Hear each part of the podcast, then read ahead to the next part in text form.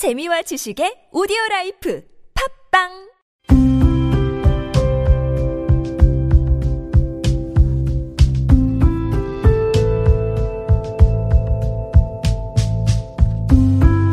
칼럼을 읽어드립니다.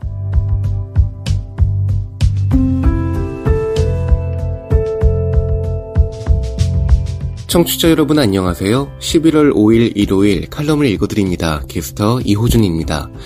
칼럼을 읽어드립니다에서는 여러분과 같이 고민하고 장에게 최신 정보를 담은 글을 골라 전해드리고자 하는데요. 그럼 바로 오늘의 칼럼 만나보시죠.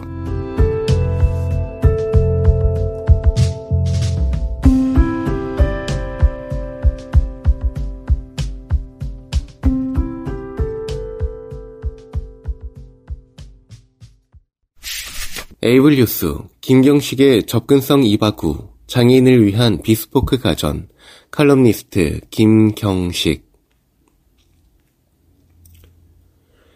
얼마 전에 한 지인이 국내 S전자의 비스포크 가전이 상표인 줄 알고 얘기를 나누는 것을 봤다. S전자의 비스포크 가전 CF 내용처럼 그날의 날씨와 기분에 맞춰 냉장고 문의 색상을 지정하는 것과 같이 비스포크의 의미는 소비자의 요구에 따라 맞춤으로 생산하는 일, 기성 제품처럼 동일하게 대량으로 만드는 것이 아니고 소비자의 취향에 맞춰 생산 또는 특정 기능을 수행하는 제품을 의미한다. 이렇게 소비자의 기호나 특정 기능에 특화된 제품은 장애인 소비자에게 더 절실히 요구되리라 개인적인 생각을 가지며 장애인을 위한 비스포크 가전제품은 장애를 가진 개인들이 일상생활을 더 쉽게, 편안하게, 그리고 독립적으로 살 수 있도록 도와주는 기술적인 해결책을 제공할 수 있을 걸로 기대한다. 장애인을 위한 비스포크 가전제품은 다양한 장애 유형에 맞게 디자인되며 장애인들의 특별한 요구사항과 라이프 스타일을 고려할 수 있을 것이다. 각 장애 유형별로 비스포크 가전의 유용성에 대해 살펴보면 먼저 시각장애인을 위한 비스포크 가전제품은 시각장애인들이 주방, 세탁, 청소, 엔터테인먼트 및 다른 일상적인 활동을 더 쉽게 수행하도록 돕기 위해 디자인된 제품이다. 이런 가전제품은 음성인식, 접근성 기능, 큰 버튼, 높낮이 조절 가능한 구조 등을 활용해 시각장애인의 독립적인 생활을 지원할 수 있으며 몇 가지 예시로 음성 지원 주방 가전제품은 음성으로 조작할 수 있는 스마트 오븐, 전자레인지, 주방 로봇 등과 식재료를 식별하고 유통기한을 알려주는 음성 인식 시스템, 요리 레시피와 음식 조리 지원을 제공하는 스마트 요리 도우미 기능이 있다.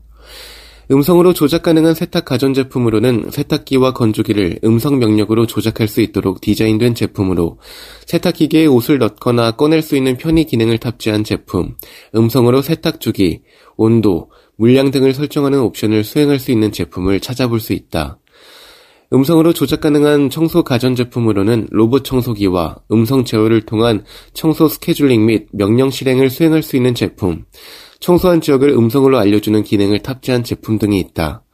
시각장애인 소비자에게 절대적으로 필수적인 음성 지원 엔터테인먼트 가전제품으로는 음성으로 TV 채널 변경, 볼륨 조절 및 스트리밍 서비스 조작 기능과 오디오 서라운드 기술을 통한 입체적인 오디오 경험을 제공하는 제품을 들 수 있다. 음향 및 시각장애인에게 특화된 가전제품은 대화 인식 스피커나 음성 명령을 통해 조작 가능한 가전제품으로 화면 크기와 글자 크기를 조절할 수 있는 스마트 TV가 대표적으로 비스포크 가전제품은 사물 인터넷 기술과 스마트 기기 기술을 활용해 사용자에게 더 나은 생활의 질을 제공하고 장애인들의 자립적인 생활을 지원할 수 있어 그 활용이 크게 기대된다. 이런 가전제품은 사용자의 신체 능력, 선호도, 그리고 일상생활 요구에 맞게 맞춤형으로 제작될 수 있으며 고급 기술을 활용해 더 효과적으로 상호작용하고 서비스를 제공할 수 있을 것이다. 음성으로 조작 가능한 보안 및 안전 가전제품으로는 스마트홈 보안 시스템과 연동해 음성으로 안전 시스템 조정 및 상태 확인하는 기능을 통해 음성으로 비상 상황을 신고하거나 구조 요청을 수행할 수 있다. 청각장애인을 위한 비스포크 가전으로는 디스플레이 및 램프의 색상 변화 등을 통한 알림 기능이 강화되어 시각적 및 진동 알림 주방 가전 제품으로 주방 가전 제품에서 요리가 완료되거나 물소리, 주방 타이머 알림 등의 소리를 시각적 표시나 진동으로 전달하는 제품과 음식 조리 시간, 조리 온도 및 타이머 설정 등을 더 쉽게 조절할 수 있는 진동 알림 옵션을 탑재한 제품을 찾아볼 수 있다. 시각적 및 진동 알림 세탁 가전제품은 세탁기와 건조기에서 세탁이 완료되었거나 문제가 발생했을 때 시각적 및 진동 알림 제공할 수 있는데 세탁 주기, 온도 및 세탁 시간을 설정할 때 시각적 및 진동 피드백을 지원한다. 시각적 및 진동 알림 청소 가전제품은 로봇 청소기가 청소를 완료했거나 문제를 발생했을 때 시각적 및 진동 알림을 제공하고 청소 시간과 영역 설정에 대한 시각적 피드백과 진동 알림을 제공한다.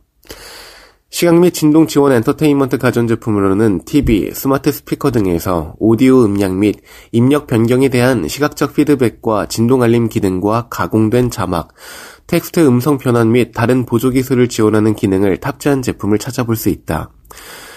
지체장애인을 위한 비스포크 가전은 접근성을 고려한 주방 가전 제품은 높낮이 조절 가능한 주방대와 싱크로 사용자의 키와 필요에 맞게 조정 가능한 제품과 대화 인식 기술을 활용해 음성 명령으로 조작 가능한 스마트 오븐, 전자레인지, 주방 로봇 등을 들 수 있다. 세탁 가전제품군에는 세탁기와 건조기의 문을 쉽게 열고 닫을 수 있게 설계된 제품과 스마트폰 앱을 통한 원격 조작 및 상태 모니터링을 수행하는 제품을 들 수 있다. 청소 가전제품에는 높낮이 조절 가능한 청소 로봇 청소기, 로봇 청소기 및 진동으로 경고 기능을 제공하는 제품과 대화 인식 또는 스마트폰 앱을 통한 원격 조작이 가능한 제품을 들 수 있다. 엔터테인먼트 가전제품은 음성 명령 또는 스위치를 통한 TV, 오디오 및 스트리밍 기기 제어할 수 있는 제품과 움직임이 제한된 사용자를 위한 머리 동작 및 몸체 움직임 인식을 통한 조작 옵션을 수행할 수 있는 제품을 찾아볼 수 있다. 이런 장애인을 위한 비스포크 가전제품은 사용자의 신체 능력, 선호도, 그리고 일상생활 요구에 맞게 맞춤형으로 제작될 수 있으며 고급 기술을 활용하여 더 효과적으로 상호작용하고 장애 유형에 따라 특화된 서비스를 제공할 수 있어 장애 당사자의 한 사람으로서 향후 관련 기술의 발전과 적용에 따른 기대가 실로 크다. 더 인디고 이민 후의 차별 속으로 장애와 질병 그 교차점에 서서 이민호 더 인디고 지필위원 1993년 당시 초등학교 3학년이었던 나는 원인 모를 뒤뚱거림으로 인해 자주 넘어지고 다쳤다.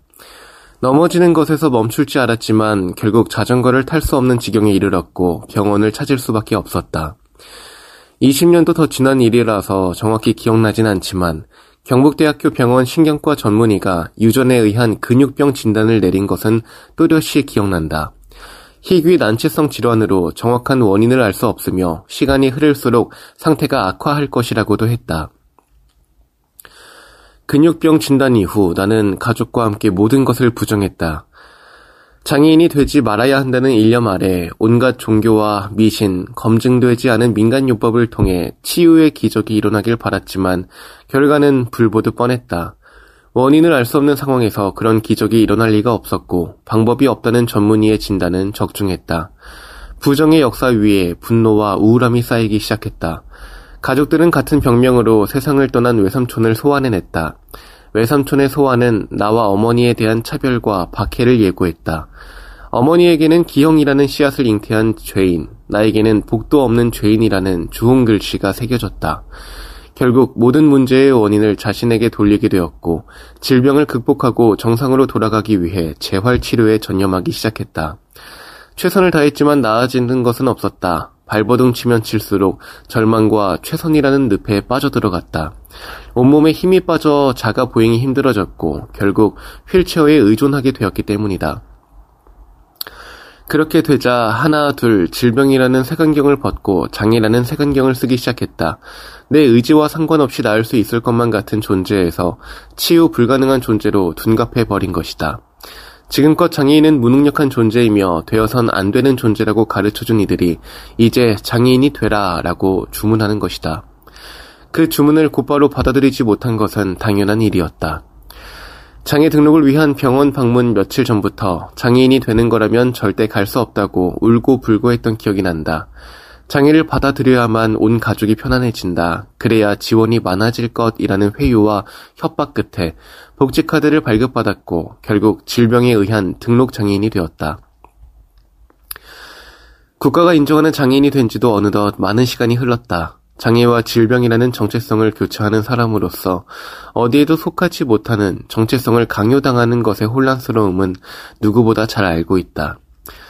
지금은 스스로 질병이 아닌 장애가 있는 사람이라고 생각하고 있지만 근육병 치료와 관련된 소식을 그냥 지나치지 못하는 내 모습과 마주할 때면 마음이 복잡해, 복잡해진다. 장애는 무능한 것, 질병은 치유되어야만 하는 것이라는 불협화음이 내부에서 일어난다. 장애와 질병 사이 보이지 않는 틈에 스스로 빠지고 있다. 그것은 나를 향한 폭력 그 이상도 그 이하도 아니다. 이 글을 보고 있는 독자들에게 그것에만 매몰되어 힘들어하시지 말라는 위로의 말을 전하고 싶다. 앞서 말했다시피 장애와 질병을 이분법적으로 나누는 것은 실익이 없으며 상당히 소모적인 일이다. 그것보다 더 중요한 것은 장애와 질병이라는 정체를 뛰어넘어 한 개인이 어떤 어려움을 겪고 있는지 살펴보고 지원하는 것이라고 생각한다. EBS 배워서 남줄래 나는 장애를 극복하지 않았다. 김원영 변호사 편에서 사례 하나를 소개하고 있다. 영국의 어느 지침에 의하면 장애에 관해 물을 때 병명이나 상태를 물어보지 않고 무엇이 필요한지를 묻는다고 한다. 그것이 우리가 궁극적으로 나아가야 할 방향이라고 생각한다. 그 중심에는 HIV, AIDS 감염인들이 있다. 인간다운 삶을 위한 사회적 지원 확대가 우선이며 HIV, AIDS 감염인도 예외일 수는 없다. 그들은 장애와 질병을 가로지르는 이분법이라는 거대한 성벽에 균열을 내고 있다. HIV, AIDS 인권활동가 네트워크는 2017년 11월 HIV 감염인의 재활치료를 거부한 국립재활원을 국가인권위원회에 진정했다. 피해자는 면역력이 떨어졌으며 그로 인해 시력을 잃고 편마비까지 생겼다.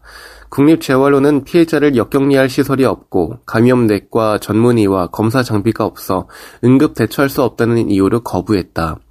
이에 국가인권위원회는 지난 2019년 5월 장애인 차별금지법 제31조 건강권에서의 차별금지 제31조를 위반한 차별금지 행위라고 판단했고 국립재활원장에게 피해자 재입원 조치와 재발 방지를 위해 인권 침해 및 차별 예방 교육을 직원들과 함께 수강할 것을 권고했다.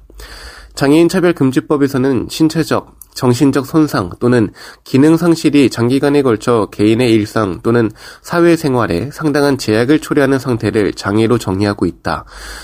이 정의에 기초하여 만성적 질환 상태에 놓여 있는 HIV 감염인들을 장애의 범주에 포함한 것이다. 하지만 개인적, 신체적 요인과 함께 사회적 지원에 주목할 필요가 있다.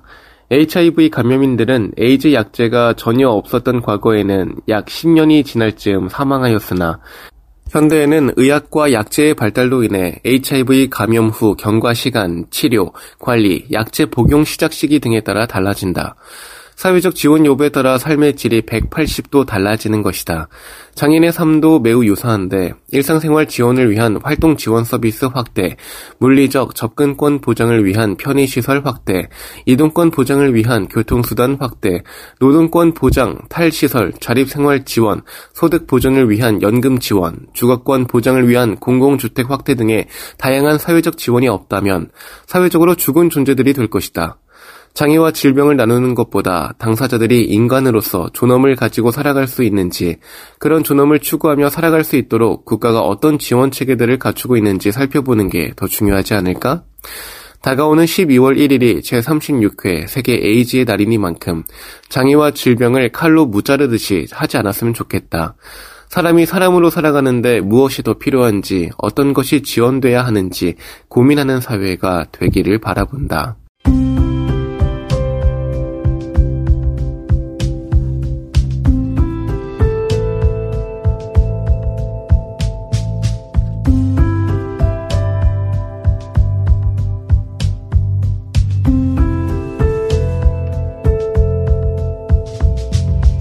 11월 5일 일요일 칼럼을 읽어드립니다. 오늘 준비한 소식은 여기까지입니다. 지금까지 제작의 이창훈, 진행의 이호준이었습니다. 끝까지 청취해주셔서 고맙습니다.